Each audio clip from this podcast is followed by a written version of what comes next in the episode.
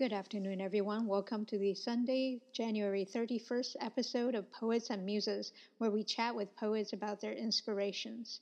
I'm your host, Imogen Arate. You can find us at poetsandmuses.com, as well as on Instagram and Twitter under Poets and Muses. You can also subscribe to our weekly newsletter, either at poetsandmuses.com or at the upper right-hand side of the Poets and Muses SoundCloud page.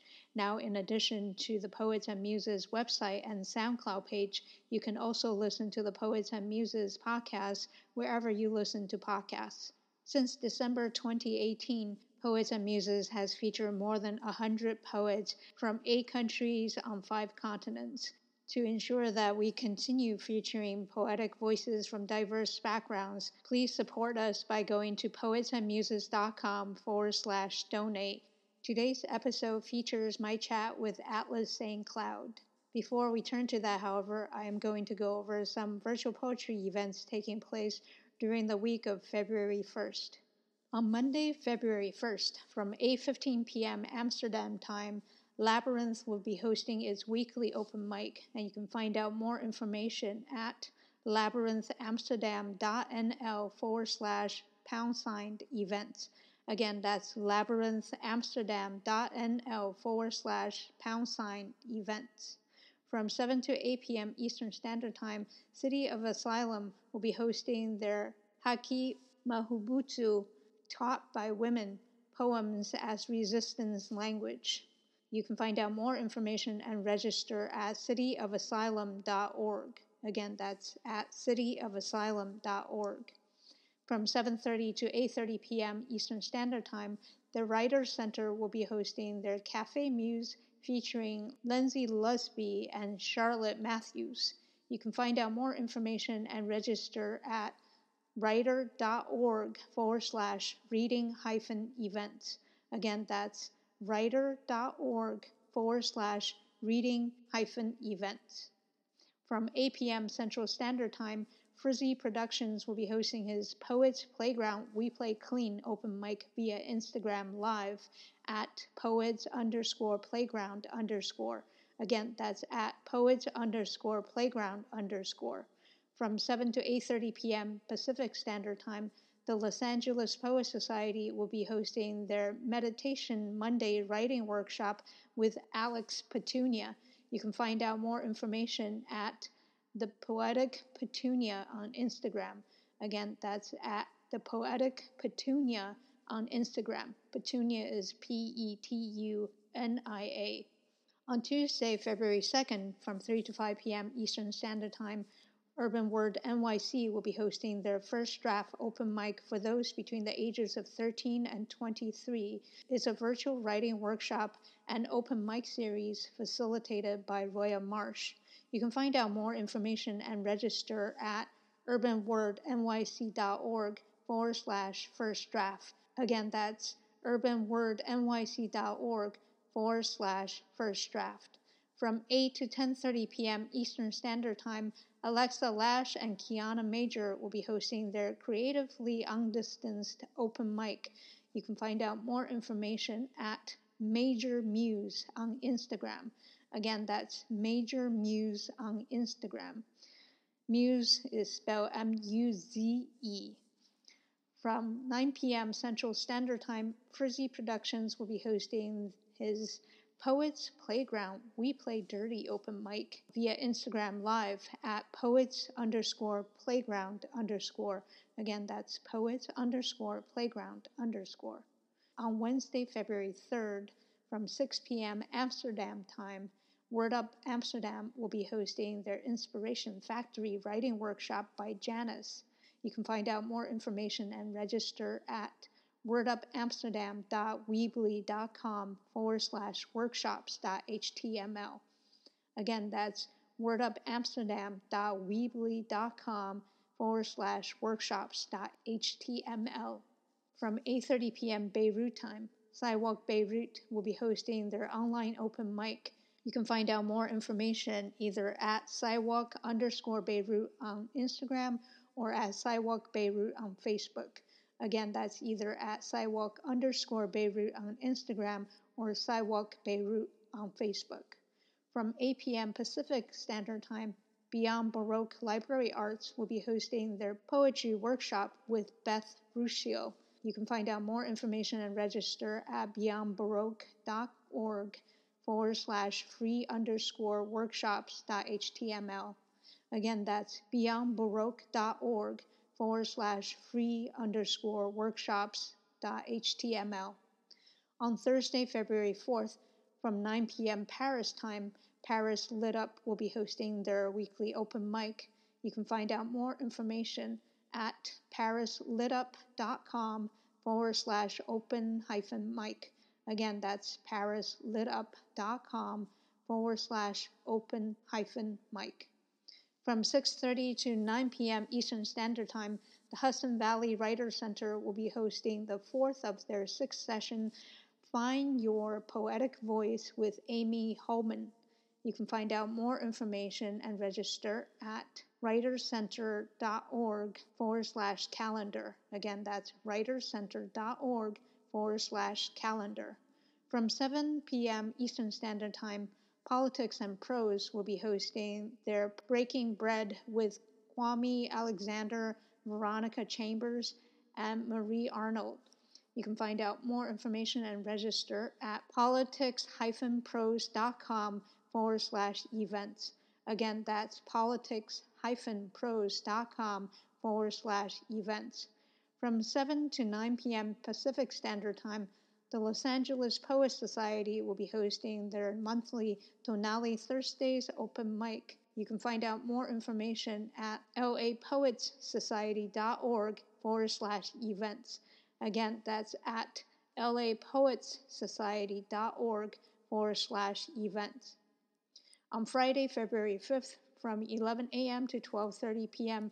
British time, Poetry LGBT will be hosting their Speak Your Truth writing workshop. You can message Andrina Leanne on Instagram to find out more information at survivor.andrina.leanne. Andrina is spelled A-N-D-R-E-E-N-A. Leanne is spelled L-E-E-A-N-N-A. From 7 p.m. West African time, Graciano Enworum will be hosting his Corona Versus open mic via Instagram Live at Graciano Enworum. That's spelled Gracianoenwerem.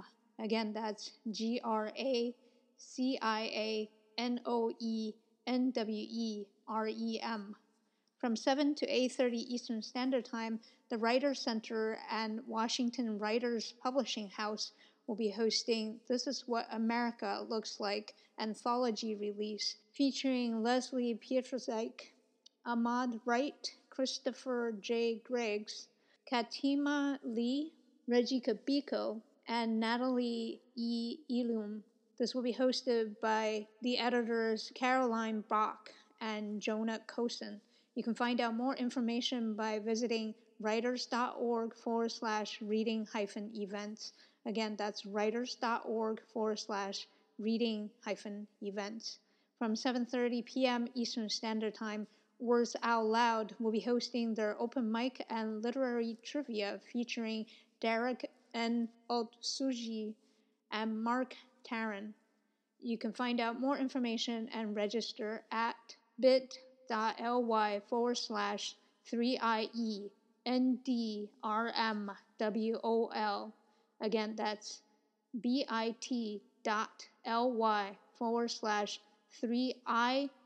/3IENDRMWOL. Make sure that N and WOL are capitalized in that URL. On Saturday, February 6th, from 9 to 11 p.m. Moroccan time, Moroccan Poets will be hosting their open mic via Instagram Live at Moroccan Poets. Again, that's at Moroccan Poets. From 5 to 5:30 p.m. Arizona time, Arizona Masters of Poetry will be hosting their monthly Speak Poet Saturday via Instagram Live at Arizona Masters of Poetry. Again, that's at Arizona Masters of Poetry. On Sunday, February 7th, from 3 to 4 p.m. Alaska Standard Time, the Alaska Quarterly Review will be hosting their Pièce de Résistance benefit reading featuring our past poet guests Felicia Zamora, Peggy Shoemaker, and Moira Simon. You can find out more information at aqreview.org/events. Again, that's at aqreview.org/events. From 5 to 7 p.m. British time, Poetry LGBT will be hosting their open mic. You can find out more information at Poetry LGBT either on Facebook or Instagram. Again, that's at Poetry LGBT either on Facebook or Instagram. From 6 to 8 p.m. Paris time, Paris Lit Up will be hosting their monthly writers workshop. You can find out more information at parislitup.com/the-writers-workshop. Again, that's at parislitup.com/the-writers-workshop. From 5 to 6 p.m. Eastern Standard Time, City of Asylum will be hosting their Free Association reading series. You can find out more information and register at cityofasylum.org. Again, that's at cityofasylum.org. And now let us turn to our poet guest of the week, Atlas Saint Cloud. Welcome to Poets and Muses, Atlas. Thank you very much for joining us. Yeah, thank you so much for having me. Of course, of course. Tell us a little bit about yourself. Well, I'm Atlas Saint Cloud. Mm-hmm. I've been writing for honestly my entire life. I started out with short stories when I was like 9 years old. Mm-hmm. My first short story had to do with blood rain when I was 9. It had this. Were you really watching Blade? Surprisingly, no. It had this really long, weird title that I don't remember, and it was a short, like 3-paragraph story. And then my love for writing just expanded from there. Mm-hmm. And then in high school, I took a creative writing course, mm-hmm. and poetry just exploded from within me, basically. It was incredible. I just started writing, and I haven't stopped since then. Wonderful. Were you directed to write poetry, or you were giving free rein during that creative writing class? The creative writing class was a poetry class, basically. So we would be given a topic, or at least like a form of poetry, like prose or a ballad or something like that. Right. And from there, we would have to write something. Our last final project was an epic poem. Ooh. And everyone was writing these epic poems about great battles and everything. Mm-hmm. I decided to do mine on inner demons. Interesting. So it was like... That is a battle. Exactly. It was a new take on an epic battle, mm-hmm. an epic poem. And it actually was the poem that got me into a college poetry class. It was an intermediate poetry class, mm-hmm. so I was supposed to have a prerequisite, right? But I didn't have that prereq. Awesome. So I just showed her that poem, and she was like, yes, I want you in my class. Awesome. So I was able to get into that class, and mm-hmm. from there I took that college class, and mm-hmm. that was the last course that I took within poetry, and I learned so much. I mean, I kind of abandoned everything that I learned, but I grew as a poet mm-hmm. from that course, and then from there I just continued to learn myself and my own style instead of sticking to what was taught to me. Right, you know? Right. Yeah. You always have to go off on your own, right? Like developing your own voice, developing what's comfortable for you. Exactly. Instead of sticking to what was taught to you, instead of sticking to like the whole sonnet thing. Like I hate writing sonnets. I hate it so much. Like I have this one sonnet that I love. It's an Icarus sonnet because I'm obsessed with Icarus. I have an Icarus tattoo. It's a thing. Yeah. So I have an Icarus sonnet, and it's one of my favorite poems I've ever written. Mm-hmm. And it's a sonnet, which is surprising because I despise sonnets. But it's beautiful in its simplicity. Mm-hmm. And I think that's the thing that I had to learn about sonnets is that they can be simple. Right. Because I was making them out to be this giant, huge enemy in my head. Right. When really all I had to do was sit down and write. Mm-hmm. And sometimes certain subjects lend itself to certain forms, right? Or at least that's the way, to me, I just wrote something in Elizabethan I'm like, why? Why did I come like that? But it did, and I was just like, oh yeah, fine, whatever, let's do it. Let's just do it. Yeah. Very much so. It's sort of like, quote unquote, the muse shows you the way, and you're just like, fine, let's go with that and see what happens. Let's just, I may as well. I mean, don't worry about it. You may as well do it. Exactly. Just see what happens. You brought us today your poem, Your Heavy, Heavy Heart. Would you like to read that? Yes, I would. Great. Your heart is fit to burst, but what explodes outwards isn't sinew and decay. No.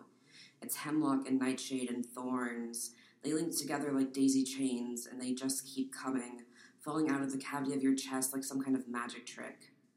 But there's no twist at the end. There's no end in sight at all. Just daisy chains made of blood and deadly shrubbery. Your lungs aren't made of tissue. No, they're made of lead and titanium and so many tiny little gears, so heavy, dragging you down. The air can't properly flow. They're malfunctioning and overheating, a machine that's been built wrong. Your lungs are rusting from the inside out, and though it is strong, even titanium can break. Your brain is like a stained glass window. Just one pebble thrown can cause a minute fracture, and from that fracture comes more and more until it finally shatters. Your brain is like shattering glass. The pieces cut and make you bleed golden light, but they cut you all the same. Your hands aren't just bone and muscle and nerve endings waiting to be put to use. No, they're the elements all in one place. Fire for smoking. You inhale the chemicals and breathe out all the toxicity in your mind. Water for the flow. You play the piano and you make shapes with your gestures when you speak. Occasionally it gets cut off in the cosmos. The never-ending void swallows you up, but you always find it again. Air for the tremor. You are an earthquake of a boy. And earth for grounding. Sometimes you scratch, and sometimes you bleed, but sometimes you create. You are bloody, deadly flowers. You are rusty metal falling apart. You are beautiful glass made to shatter. You are the magic of the universe. You are a golden light shining in the darkest place on earth. But you are just a boy, no more than human, more than a little fucked up. All these pieces fit together somehow. You fit somehow. You will find a way to survive somehow. Thank you so much. Thank you. This is the second time I heard it. I really appreciate being able to read it as well as to sit down with it and then hearing you read it again with the benefit of more silence and not so much stimuli in the background. It just conjures up this sort of semi-Victorian steampunk picture for me. I don't know if that's what you had in mind. It's so cool, though, because the gears and the flowers and the shattering. Yes, it's that ornate as well. It's that sort of period before the Industrial Revolution, but we're getting into it, you know?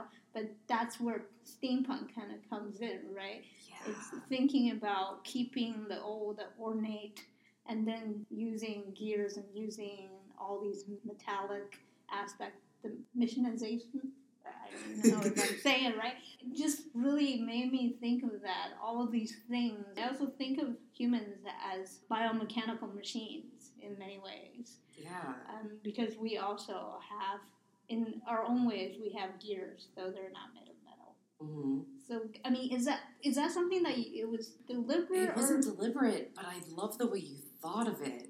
Wow. Wow, okay. That's so cool because, that's so cool. Okay, so the steampunk aspect is really awesome because I went through a phase where I was kind of obsessed with steampunk. Mm-hmm. Like, I bought a steampunk tarot deck. That was actually my first tarot deck. Oh, I've seen that. My first tarot deck ever was secondhand, and I bought it. Mm. It was my first tarot deck ever, and I bought it secondhand at Bookman's. Mm. And that got me into this steampunk thing for a little while where I was kind of obsessed with it. It was awesome. Just the gears of it, the way it all fit together. Right. It was awesome. So the fact that it somehow subconsciously made its way into my poetry is really cool. And for you to point it out is even cooler.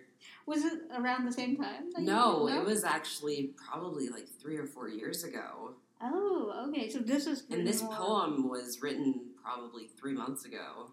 Okay, so I guess you still have the remnants of that. Yeah, I guess so. Okay, that's cool. Yeah, that it came out. Sometimes it's subconscious, right? Yeah. It's like you write something and then you're like, oh, this is what I've been thinking about. Yeah, wow. But you had also mentioned to me before that you transitioned from writing from the first-person narrative to the second-person narrative. Yes. Is this part of that? Yes. Okay, so my first two books are written in first person. Tell us the name. Okay, so my first book is Enduring Atlas. It's on Amazon. And my second book is Here Be Dragons. It is also on Amazon. My third book that I'm currently working on is called Wingless. It will be available on Amazon sometime in the next 3 to 6 months, hopefully. Okay. And I'm writing it exclusively in the second person. Mm-hmm. There might be maybe a few poems in the first person, but I want to stick with second person because I love the way it's making me write. Mm. I love the way it's making me think in new ways. You have to think of new ways to express things when you're writing in second person. Because you can't say, it made me feel this way. You have to say, and you felt this way when this happened. You have to explain it in a new way. Mm-hmm. And it's so fascinating the way it changes your writing style. Yes. And I think it's made me a better writer. Oh, yeah? I definitely do. Mm-hmm. Because I used to write, and I still do, because I've been writing things outside of Wingless. Mm-hmm. I think because I wrote in an almost confessional manner. Mm. And now it's more, I wouldn't call it prose, but it's a little prosy. Mm. It's almost, how would I explain it? It's more purple, I guess, in a way. Like your hair. Like my hair. I just dyed it. Is that like your favorite color or your color? Lavender. Lavender. I'm obsessed with lavender. Mm-hmm. As you could probably tell if you read Wingless, mm-hmm. I'm obsessed with lavender and thistle currently. I got a tattoo of lavender and thistle. Yes. It's one of my things right now, just lavender and thistle, and it's in probably 3 or 4 of my poems in Wingless. I just keep coming back to it. Mm-hmm. It's just like the wings within the wing imagery and the floral imagery. I just keep coming back to it. And we talked about this. Yeah, we did. How I keep coming back to floral and fauna. And it's just, I keep coming back to it because it's a way to explain feeling. Mm. And it's so interesting. Like, I have this poem, and I wanted to incorporate both wings and flowers, so I did this thing where I explained where my wings were growing, but they were growing slowly, and the flowers were what the wings were made of. Oh, wow. And the flowers had meanings, because each flower has a meaning. Yes. So each flower that grew was a part of the wing. Mm-hmm. And so because of the way that the wings grew, that part of the wing had a meaning behind it, like strength or determination or calming or anything like that, you know? Mm-hmm. So I wanted to incorporate both of those because wings are really important within Wingless. Mm-hmm. The wing imagery is so, so important within this book because it's something that I've always held close to me, the fact that wings and being wingless in general, I've always wanted to fly. Mm-hmm, it's one of those childhood dreams that never went away. Right, right. Well, it goes towards that Icarus obsession, right? Exactly. The Icarus obsession and the fact that it should be a cautionary tale, but for me, it's just one of those dreams. I want to fly. Right. Well, I don't think... I mean, the wonderful thing about Icarus is that because it's a cautionary tale, it's not saying you don't fly, but that you don't get too carried away. You don't get carried away. Exactly. Yeah. Exactly. And Icarus's tale is so sad because he was locked away for so long. He was imprisoned with his father. Oh, I didn't know that. Yes. Okay. For like, I think it was his entire life. I'm not sure. Don't quote me on that. But... he was imprisoned, and his father made him these wings made of wax and feathers. Mm-hmm, mm-hmm. And his father told him, do not fly too close to the sun. Right, right. But he flew because he was free, and it was beautiful. And he flew, and he flew, and he flew. But suddenly, he was falling, and he fell into the sea, and he drowned. There's a side where people say he was in love with the sun, he was in love with Apollo, or I say it was Helios, because Helios is the god of the sun, not Apollo, but, you know, that's just my opinion. Whereas my sonnet says, but what if he took that flight knowing it would be his last? What if he had that freedom that was his last freedom and he wanted it to be his last? What if he was self-aware? Okay. Yeah. That's interesting. We should go back to your poem. I know. You know, before we go back to that, let's explore that a little bit. The idea of him knowing. It seemed like you researched the literature.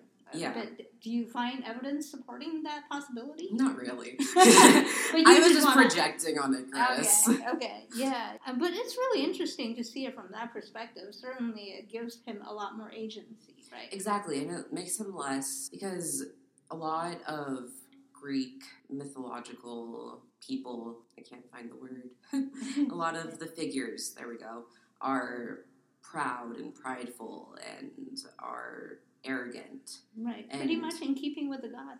Exactly, because you don't separate them from the gods so much. But I like to think that the humans, at least, had human aspects to them. And it's more interesting that way when they are human, when they do have human faults, when they do have, let's say, mental illnesses, because obviously they existed back then, so why not attribute that to a factor of him falling, you know? Right. And he had been locked away his entire life. Right. So it makes sense that he would be depressed. Yes. So, I mean, why not? And it's a poem, and it's something that's personal to me. So I was like, I may as well do this. And also sonnets have a twist. Sonnets have, there's the first stanza, and then there's the twist in the second stanza. And I was like, but what if?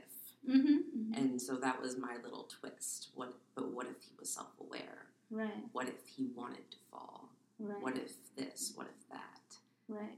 Yeah, I think it's great to explore the psychological aspect of Icarus and see what something like imprisonment would do in a realistic sense, rather than just saying, oh, and then he flew too far, but why? Why did he fly so high? Why did he fly? Because of the freedom, because he wanted to feel it, because he was arrogant, not because he wasn't smart enough to know, but because he wanted to feel that freedom before he fell. That's what I think. Right. And also, if you think about it from the standpoint of him being in love with the sun god, then he knew he was going to fall anyway. Right. Because you can't be in love with a god as a human and survive. No tale has ever been had a happy ending with that in mind.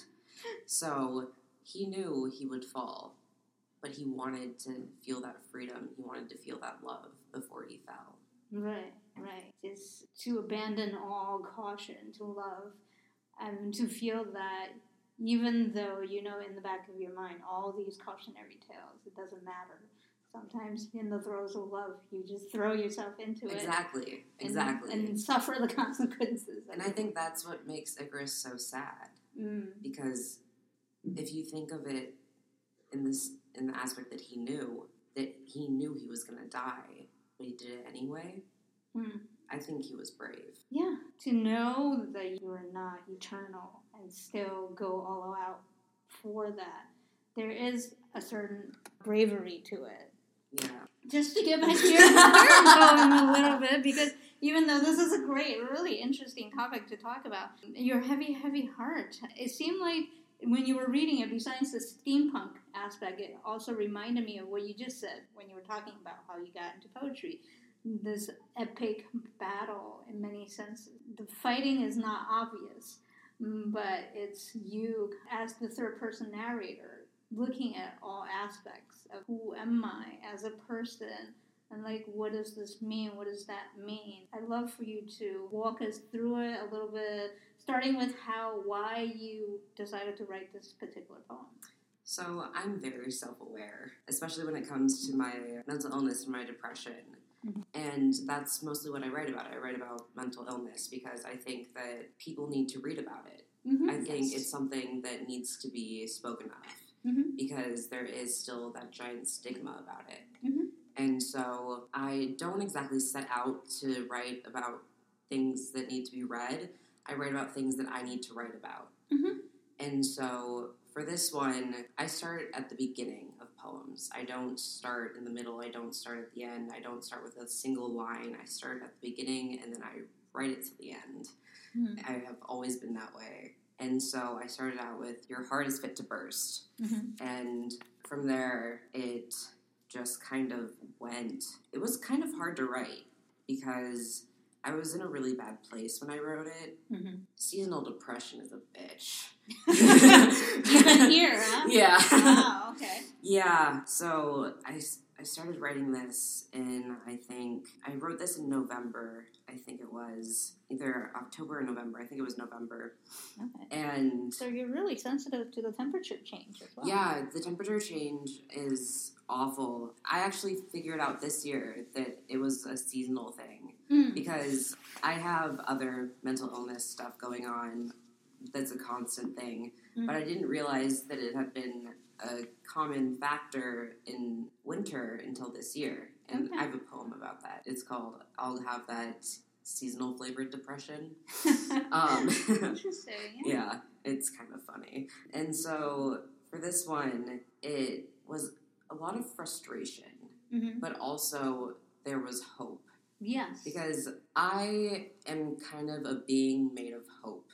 Mm-hmm. Anyone who has ever met me will tell you that. And anyone who has read my poetry will tell you that. Mm-hmm. My poetry kind of radiates hope. Mm. And it's hard for me to write a poem without there being at least a little bit of a happy ending, which is kind of hard for me. It kind of stems from the fact when I wrote a song when I was probably 12 or 13, and then I went through the process of having it recorded. The guy I was recording it with told me I had to rewrite the ending because it didn't have a happy ending. Mm. He was like, no one wants to hear a song without a happy ending. And that really stuck with me. Right. So from then on, I had to write things with happy endings. And I'm still breaking that habit because not everything has a happy ending. Right. Not everything can be cleaned up in a box at the end. Right. So I'm still breaking that habit. Right. And I have this poem called Fuck the Hopeful Ending. And at the end, it's still hopeful. And it bugs the shit out of me because I try so hard to just let a poem be what it's supposed to be. Mm. And I think I do pretty good at that. But sometimes at the end, I like having two strong lines at the end at least, or at least one strong line. Mm. The end of this one is, you'll find a way to survive somehow. And that really hits home because this entire poem is about who I am. It's what I'm made of, basically. Mm-hmm. It's what makes me me. Right. And like you said, it's kind of like it's from third person point of view because it is so self-aware. Mm. And it was hard to write because it kind of hurt being so self-aware. Knowing what makes me tick, knowing what hurts, knowing exactly why this hurts, knowing what's going on, and knowing why I am the way I am. Do you feel like you're giving away too much? I don't think so. I think poetry is there for me to express what I'm feeling, exactly what I'm feeling without having to hide anything at all. Mm-hmm. I have poetry that's way more personal. Like this, it's metaphorical. Mm. There's similes, there's a lot of imagery. There's so much imagery. There's so much imagery. It's actually, it's pretty vague in a way, but it's not vague at all. Mm. It's really, it teeters that line, you know, where it tells you exactly what it means, but in the same aspect, it doesn't tell you anything. Yeah, it does require research, requires certain knowledge. If people don't know steampunk, that image wouldn't gel, or if they don't know that there are meanings behind the name of fauna and flowers, they might not. In a way, I feel like you've given a map of yourself through this poem, but it still needs to be decoded. Exactly. It's like a puzzle. Mm-hmm. Okay. You have to piece it together. It's Hemlock and nightshade are two extremely poisonous flowers. Yes. Like, they are deadly. They are so poisonous. Then there's titanium, which is a very, very strong metal. Mm-hmm. But... like that song. It's a great song. It's such a good song. But it can still break. Mm-hmm. It's hard. It's so hard, but it can still break. Yes. And then I really like... the stained glass window stanza. That's one of my favorites. I like the contrast because you go from metal and then you go into stained glass window, which is both beautiful and fragile and hard to make. Mm-hmm. All of these processes, you know, it just talks about the complexities of being a human being using different aspects that we find in the material world.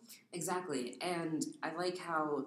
because a stained glass window, none of them are exactly the same because they're so complex and they're so hard to make. Yeah. And they're handmade, and every one has an artist's signature to them. Because they're made by different artists, they're so different and they're so complex, and brains are the same way. Mm-hmm. Mm-hmm. Every person's brain is different. There is no brain that is the exact same way. Yeah. The brain chemistry is going to be different in every single person's brain.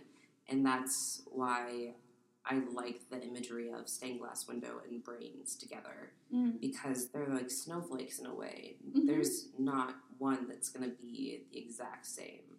Yeah, I'm glad you mentioned snowflakes, because that's what I'm going to read. Exactly. I read your poem on the way here, and I was like, oh, wait, snowflakes. Hey, way to tie in your poem. Thank you. There is definitely that, because, you know, our brains don't stop forming after we're born. They don't. It continues throughout our lives, and even if it gets damaged, it could heal, but not necessarily healing the part that was damaged. Mm-hmm. But using different methods, there are scarring, just like what we see on our bodies, the rest of our bodies. Yeah. So it's really... nice to see that and see you tie that into something so delicate as well as beautiful and both difficult to make and also handcrafted. Yes. It's very personal. It's very individual. It's very unique. Yeah. And I like the minute fracture because, in a way, brain chemistry, and if it's messed up, that's a minute fracture in and of itself, you know? Mm-hmm. Like, if you have a mental illness, that's a minute fracture that can turn into a giant fracture that can shatter your brain. Mm-hmm. And so tying that into it, I just love that line so much because it means a lot. And you can't really tell because I glaze over it pretty fast, but this entire stanza is so important to this poem because the line, the pieces cut and make you bleed golden light, but they cut you all the same. They cut and they cut. The pieces that are fractured, they cause depression, they cause mania, they cause so many different things when it comes to mental illness. And yeah, they may cause good things sometimes, but they still cut and they still cause harm. And people may not see that, but you see that, you know? Yeah. Just this morning I read somebody who wrote on Twitter that, you know, both artists and teachers have to know that art doesn't necessarily have to come from pain. I saw that too. Oh, did you? I did. Which is true. At the same time, there's a lot of art that do come from very strong emotions, and that pain is one of those factors that cause strong emotions. Mm-hmm. And so it was really interesting to read that and then hear what you talk about, the fracturing and the fact that mental illness, especially when it's not addressed, well, both not addressed and not understood, it could lead to worsening. At the same time, some people are able to create the most amazing art out of it. I don't know if you know, a few years ago, there was an article about schizophrenic patients who were doing these incredibly intricate drawings. Yes. Yeah, maybe it was The Atlantic. I can't remember. It was years ago that I read that, and it's just amazing. And also there were other articles about how the author himself had severe mental illness, but he wanted to explore what that mental illness can lead to, because obviously he became an author, became a journalist, an investigative journalist, I think. But he was writing about these, I think, serial murderers who had exactly the same mental illness. So it could be a trunk that branches into a very large tree whose branches really have nothing to do with each other besides their root. Yeah. So it's very interesting on seeing how mental illness can, A, if it's not addressed, it can cause severe harm to the individual as well as society. But B, that it doesn't always necessarily have to end up in tragedy. Exactly. Yeah. Just because you're mentally ill and you, for whatever reason, you can't receive help, mm-hmm. that doesn't mean that it's the end for any reason. Right. Like, you can get help eventually. There's so many different ways to receive help. Mm-hmm. I don't have the resources for that right now, mm-hmm. but there are so many different ways to do that. It's so fascinating because you can triumph from this. You mm-hmm. know, your mental illness is not the end all be all of who you are. Yes, yes. Just sidetrack a little bit, and I wanted to ask you, since you are willing to talk about this, how do you feel about, after all these mass shootings, there's always the pointing of, oh, because this person was mentally ill, as if somehow there's a straight line between mental illness and mass shootings. So here's the thing. I'm not an expert, but at the same time, I'm severely mentally ill. I have never once in my life ever thought about picking up a gun. Mm. There's not always a direct line. There's not always a direct link. Right. Just because someone is mentally ill, that does not excuse or even mean that they're going to do something that awful. Mm-hmm. You know? Right. It boggles my mind. It's awful because it adds to the stigma. Yeah. The fact that we're relying on the fact that they were mentally ill, the fact that we are drawing attention to the fact that, hey, this guy was bipolar, hey, this guy was schizophrenic, mm-hmm. hey, this guy was kind of depressed sometimes. Like, right. Sometimes it's reaching, right? Exactly. Like, hey, this guy was a narcissist. Okay, so's our president. What does that have to do with anything? The correlation isn't always there, you know? Right. Like, right. It doesn't really make sense all the time. Mm-hmm. It's really frustrating on my end because it kind of hurts in a way. Because, yeah, because it's keeping people from talking about their mental illness. Right. It's keeping people from reaching out for help. Right, because you think people would think, oh, because he's that, therefore he's A, therefore he's gonna do B, right? Exactly. Yeah. And I would never think that way about anyone or about myself, but there are kids out there. And, oh my God, the fact that mental illness is growing so much, especially in the younger generation, the Gen mm-hmm. Z kids. Mm-hmm, mm-hmm. And because of the fact that there's so much pressure on them in school and because they're terrified to go to school, there's so much anxiety growing. And from that anxiety comes depression. Yeah. And sometimes from that depression comes mania. Mm-hmm. And so sometimes that depression turns into bipolar disorder. And sometimes that bipolar disorder turns into schizophrenia. Mm-hmm. And from there, it just spirals and spirals and spirals. So mental illness is becoming an even bigger epidemic than it already was. And it was already an epidemic. Right. And kids are scared to talk about it because of the way we are talking about it. Right. Just a lot of judgment with it. And not objective judgment. Exactly. More like very negative judgment. And there's so many people that are helping. There's this one guy, his name's Demetrius Harmon, something. He's on Twitter. He has this campaign called the You Matter campaign. Mm-hmm. And he sells hoodies that say, like, you matter, or on the wrist, like, where he used to self-harm. Mm-hmm. And he sells those hoodies, and it helps people so much because whenever they go to self-harm, they see you matter, or he has other messages on the wrist of the hoodies. And so there are people out there who are doing great things, mm-hmm. who are helping the stigma. Yes.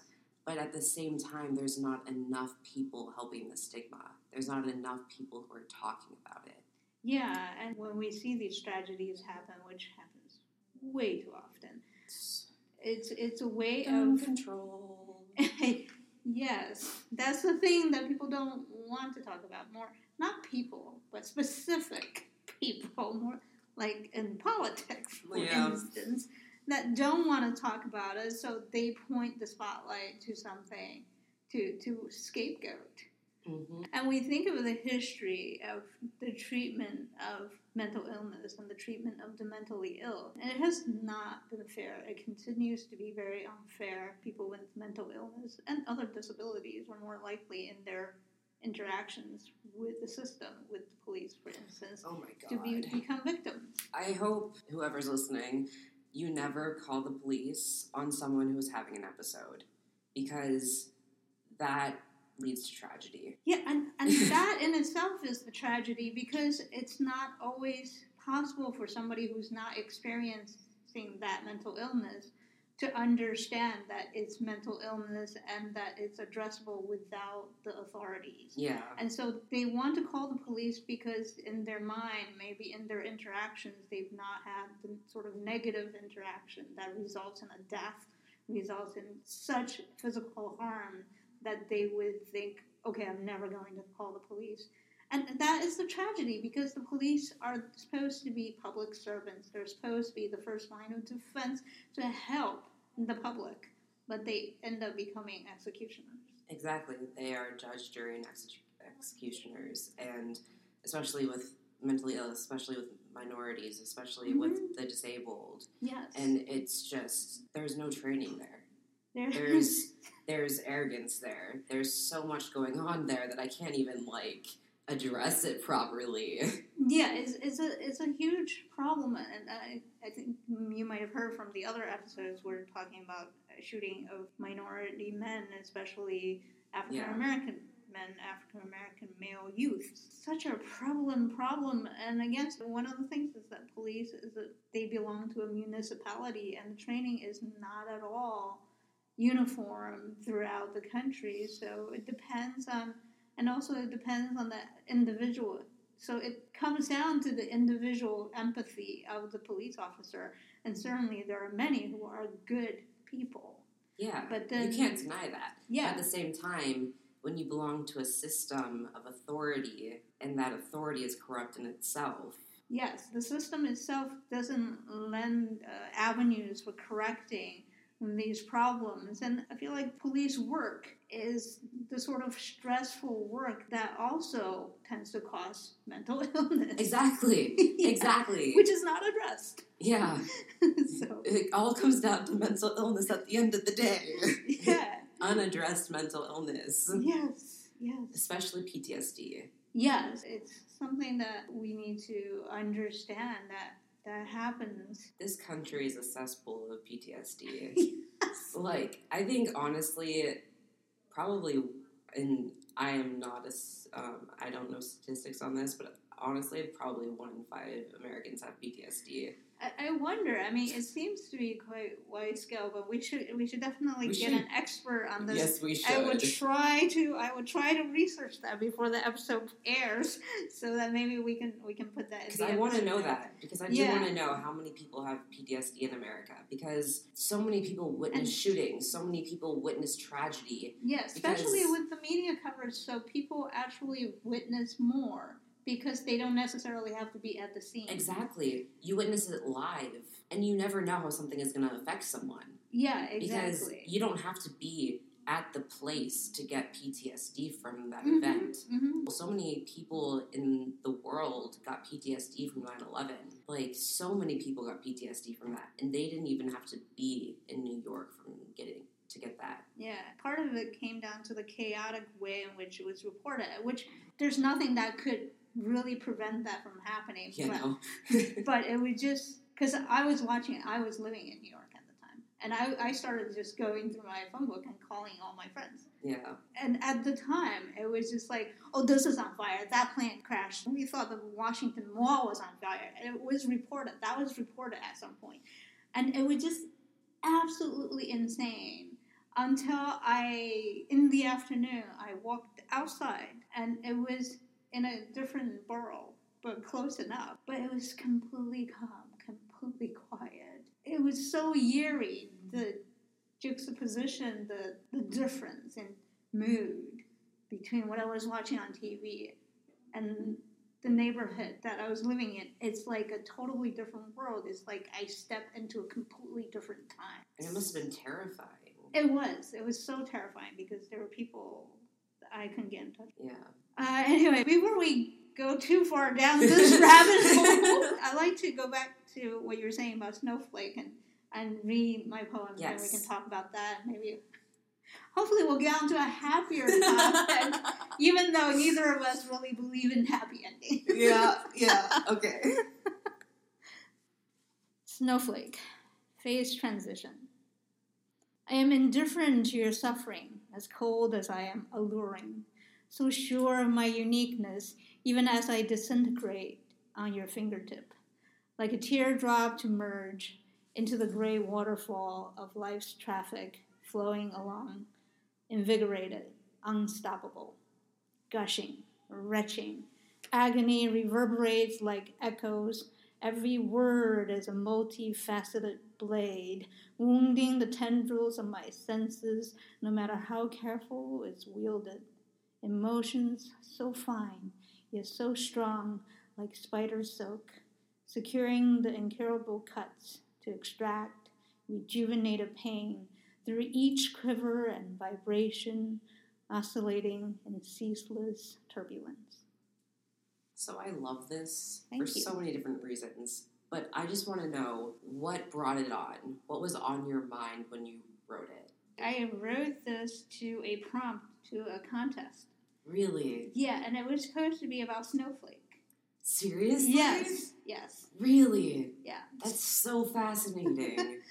So I just thought about what it could mean, and I don't know if it's clear. The first stanza is more about the physical phenomenon. Yeah, definitely. And the second one is much more emotional. Phenomenal. I thought about what makes people call snowflakes.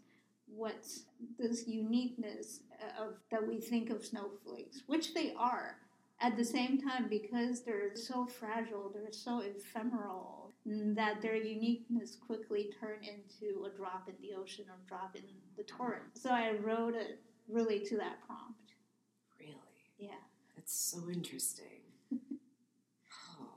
It's just, there's so many lines in there, just like the gushing, retching, the rejuvenating, the oscillating.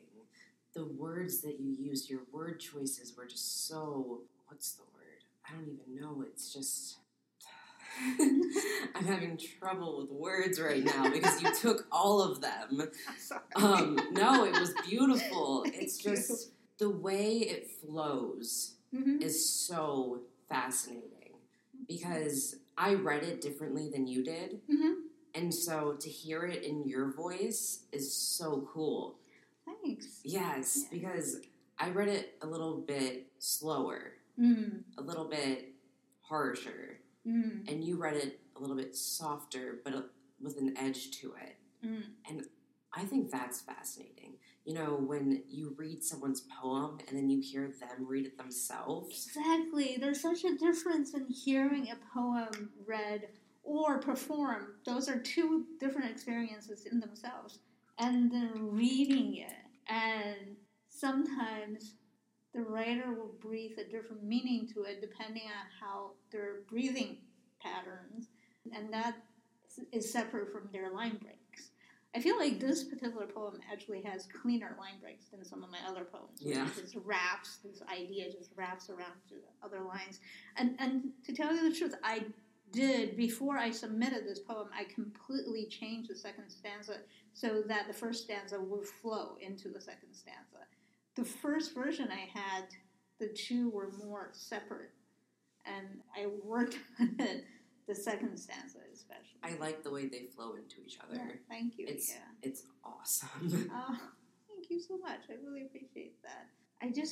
I chose it because I felt like your poem really examines on an individual. Somebody might call you a snowflake because you feel so much. Yeah. And your poem has that, all the sensitivity the strength, but the oscillation between pain and hope and weakness and strength, all this dichotomy that's coming together. And it made me think of this poem. And I was afraid a little bit that it might offend, because it certainly was not meant for that. It was more a definitional. Yeah, thank you. Oh, I love the way you just described my poem. Thank you. No, I think it's interesting. It's because the way that we see special snowflakes is, I love how you could hear the air quotes in my voice.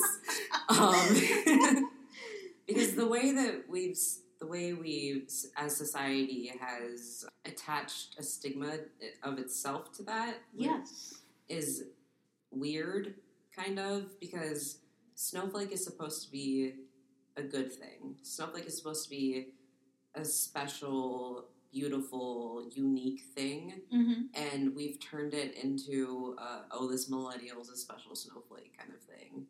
And it's interesting.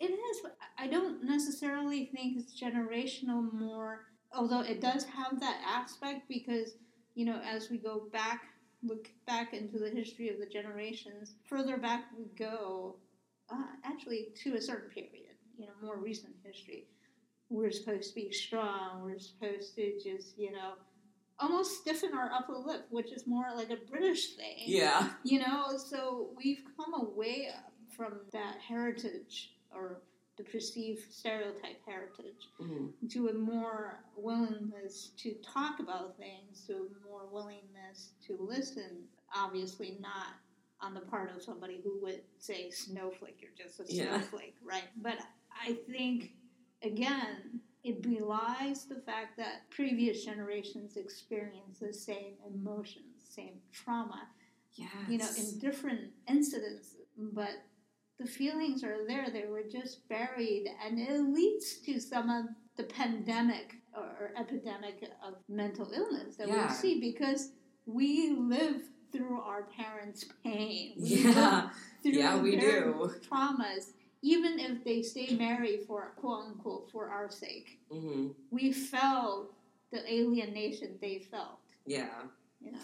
And I've had this conversation recently where I think it's amazing the fact that little boys, especially little Black boys, are able to express their emotions now, and they're able to actually publicly feel things, and they don't have to hide away. They don't have to be, like, the man. They, like, boys don't have to hide their emotions anymore. They can hug their friends. They can be emotional. They don't have to hide who they are anymore. And I think it has to do a lot with the fact that people, like characters on TV, are doing that now. And so they have those good influences and influences in their lives, like personal factors, like their dads are doing it, and their sometimes grandfathers are doing it, uncles are doing it. And I think it's such an incredible thing, because it means that this generation of boys is going to be so much more emotionally adept than previous generations, hopefully anyway. Yeah. And that just means that in future generations, as generations go on more and more, that means that they're going to be even more open and more, like, their EQ is going to be so much more higher than previous generations. Hopefully. You know, and we don't, you know, it's not, unfortunately, time or history or society doesn't travel in a straight line. It would be nice, or, well, sometimes if it's traveling in the wrong direction, then hopefully it's not traveling in a straight line. But, you know, we have this dichotomy of experiences right now, right? There is a strong force trying to pull us, I don't necessarily think it's backward, but to a place where they imagine is the good old times. And then there is also an opposing strong force, many times by the current generation, by the younger generation, but also people of older generation who are sensitive to the need for this direction, to go into the ability to understand each other, to talk about our individual differences, and also to come to some kind of understanding and acceptance of both our differences and what we share in common. So there are these opposing forces. I mean, it's not a cleanly cut thing either. It's very much, there's a lot of fuzzy edges around all of this. But I think now more than ever, we see them more strongly because of the polarization of our current politics.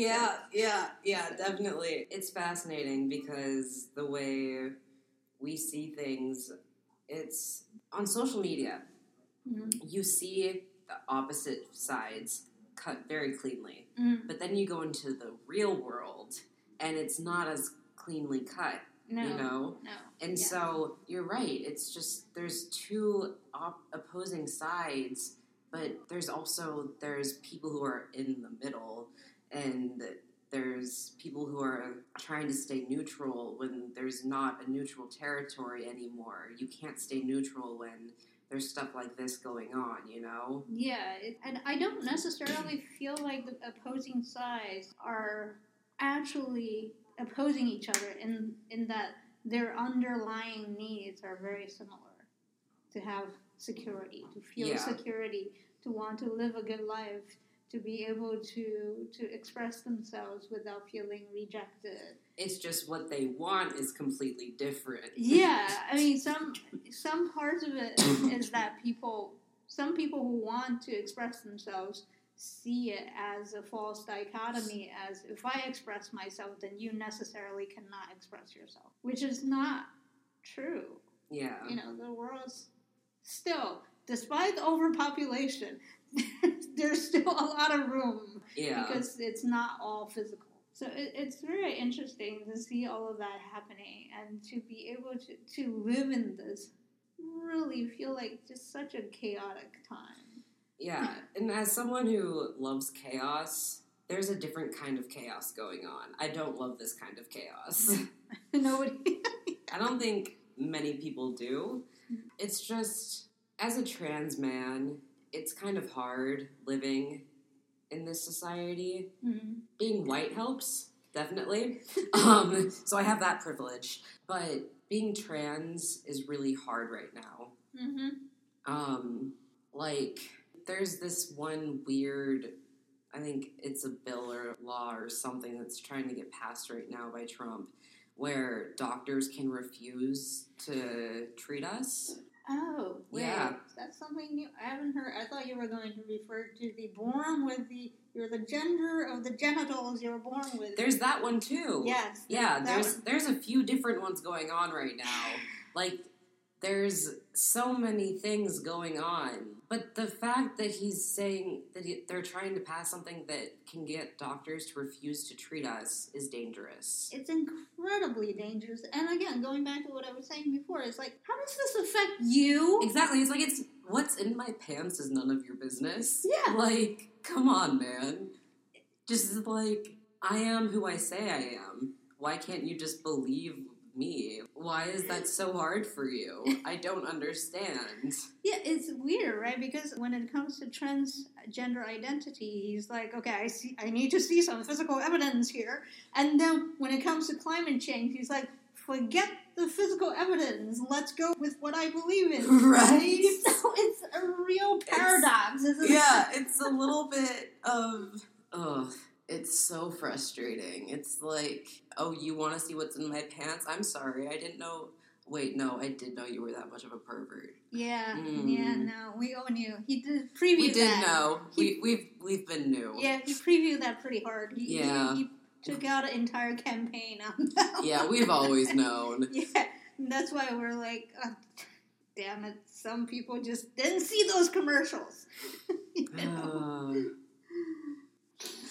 But going back to the being trans thing, it's most dangerous for Black trans women because they're the ones that are most often being killed.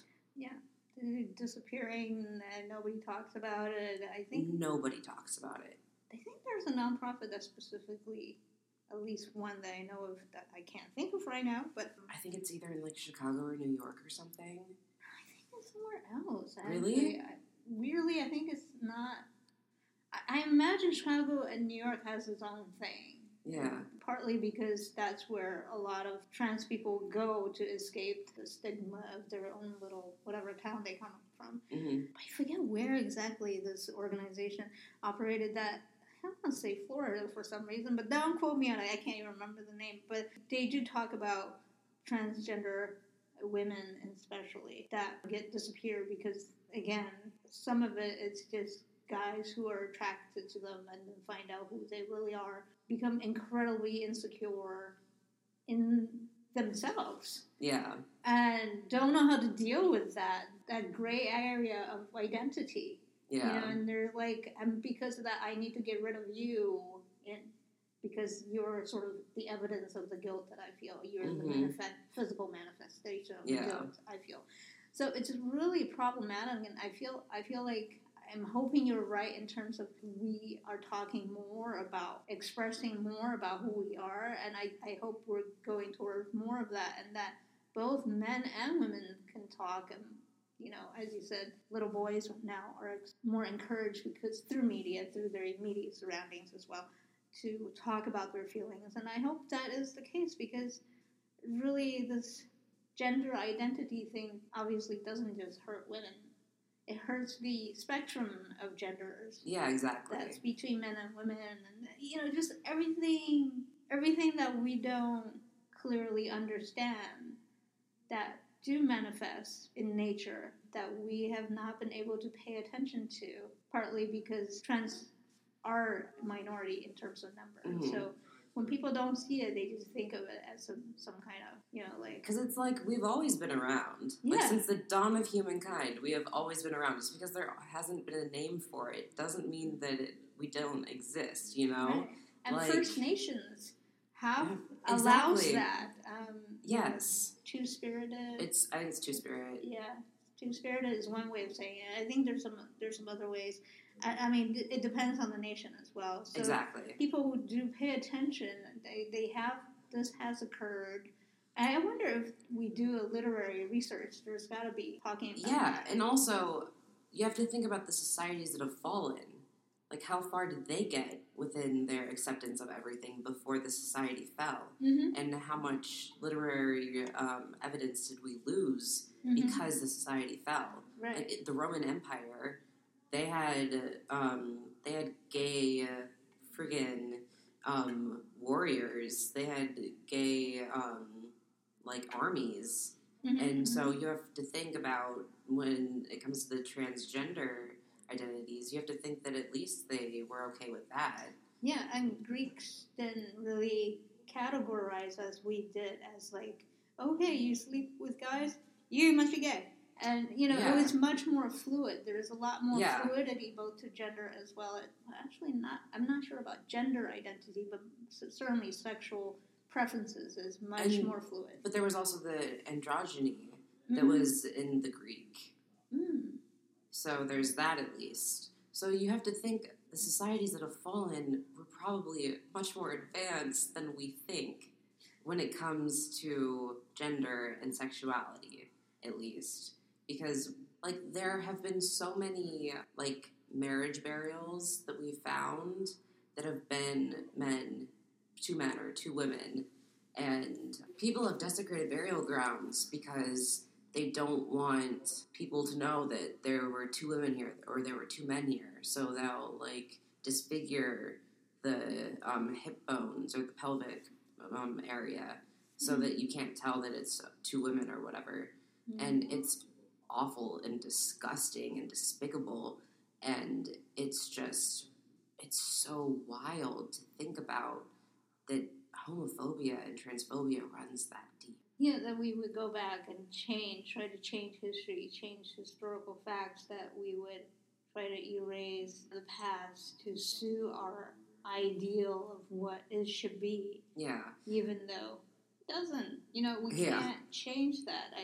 I forget how many species in the entire animal kingdom. I looked this up. I will look it up again. I will post the link on the episode notes.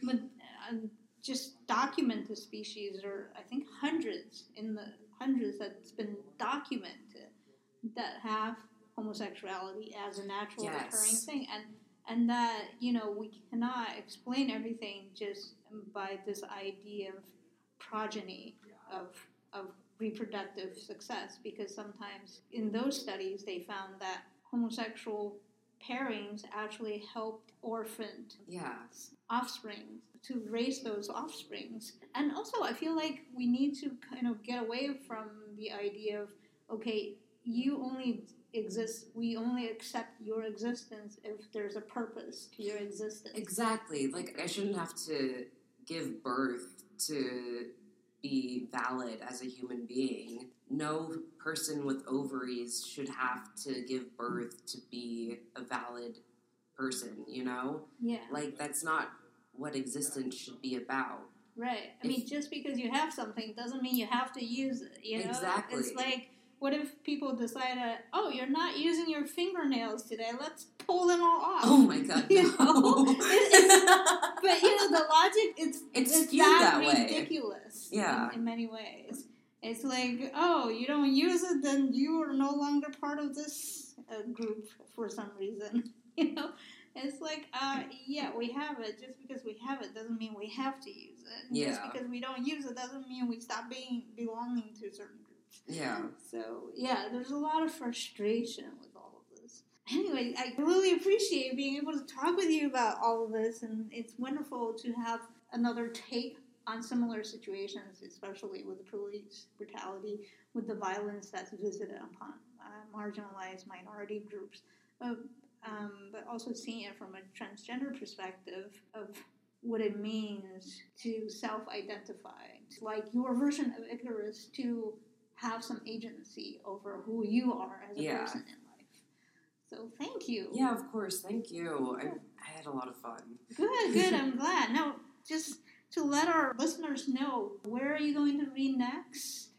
I will be reading at The Lost Leaf. Just Thursdays is usually, it's every second and fourth Thursday is where I will be reading. Yeah, that's the Phoenix Poetry Slam hosted by Long Gnome Publishing. And how do people find you on social media?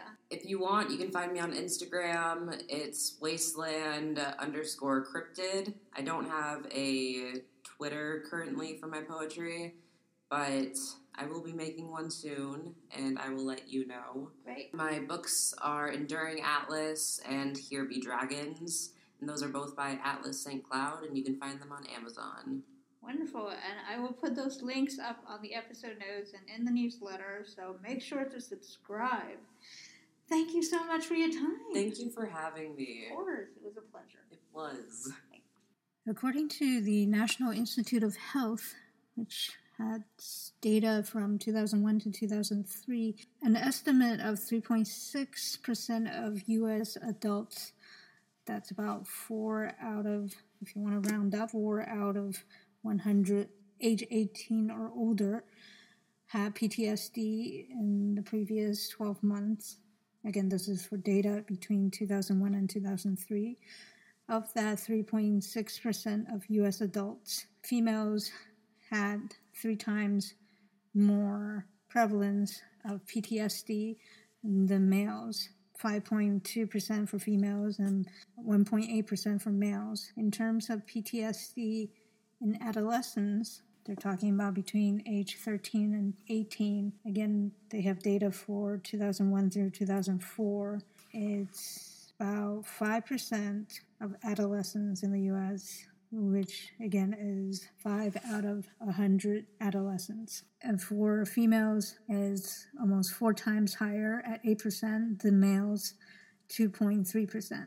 Again, this is the data from the National Institute of Health, and I will post that link on the episode notes.